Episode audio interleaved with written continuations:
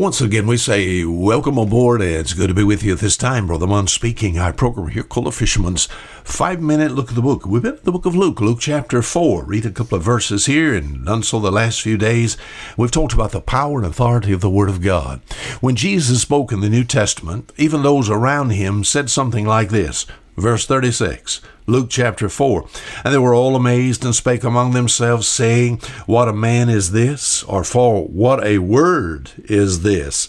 And of course, this did come out of a man, our Savior, the Lord Jesus Christ. What a word is this? For with authority and power he commandeth the unclean spirits, and they came out. They were amazed as Jesus spoke.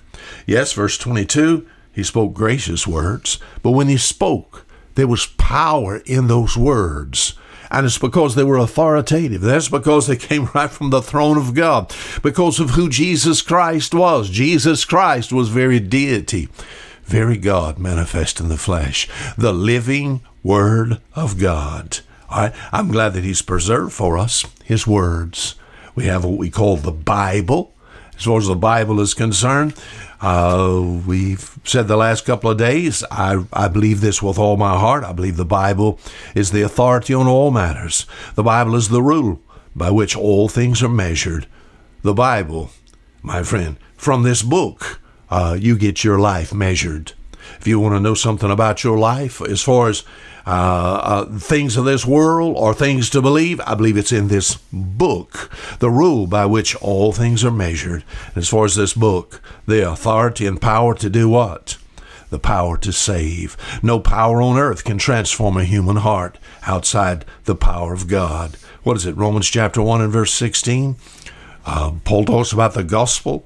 The gospel is all about Jesus Christ, this living word, and it said it is the power of God unto salvation to everyone that believeth. I've seen this true in the mission field. Uh, not only we think about uh, the Word of God, uh, yes, it can reach the moral, it can reach the immoral, it can reach the religious, it can reach those who are in darkened areas of this world.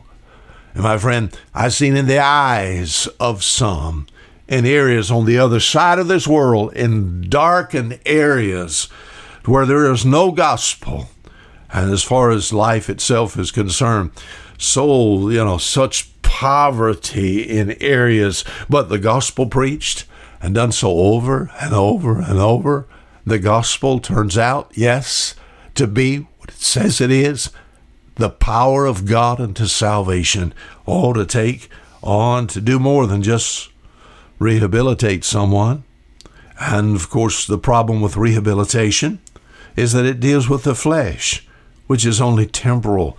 Mankind doesn't need just rehabilitated to be rehabilitated. He needs to be reformed, you know, and to be transformed. And that only comes all through the gospel. And the gospel, as it's preached from the Word of God, that is the authority and power.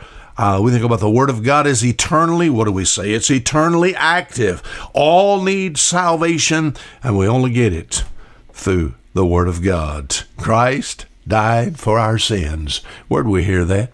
Oh, we heard it in the book. Not only power to save, but also power to secure.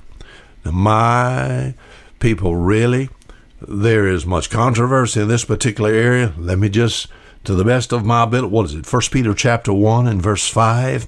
How do I stay saved? Now, please listen to me. Brother Munn is not condemning different people are trying to get in an argument with no one how do i stay saved First peter chapter 1 and verse 5 it talks about those who are kept by the power of god what kept by the power of god i don't have the ability to keep myself saved the power that transforms is the power that preserves, you know. This hold on, hold out, hold to, my friend, that's all the flesh. That's something that you do. The power that saves is the power that keeps you saved. Isn't that good?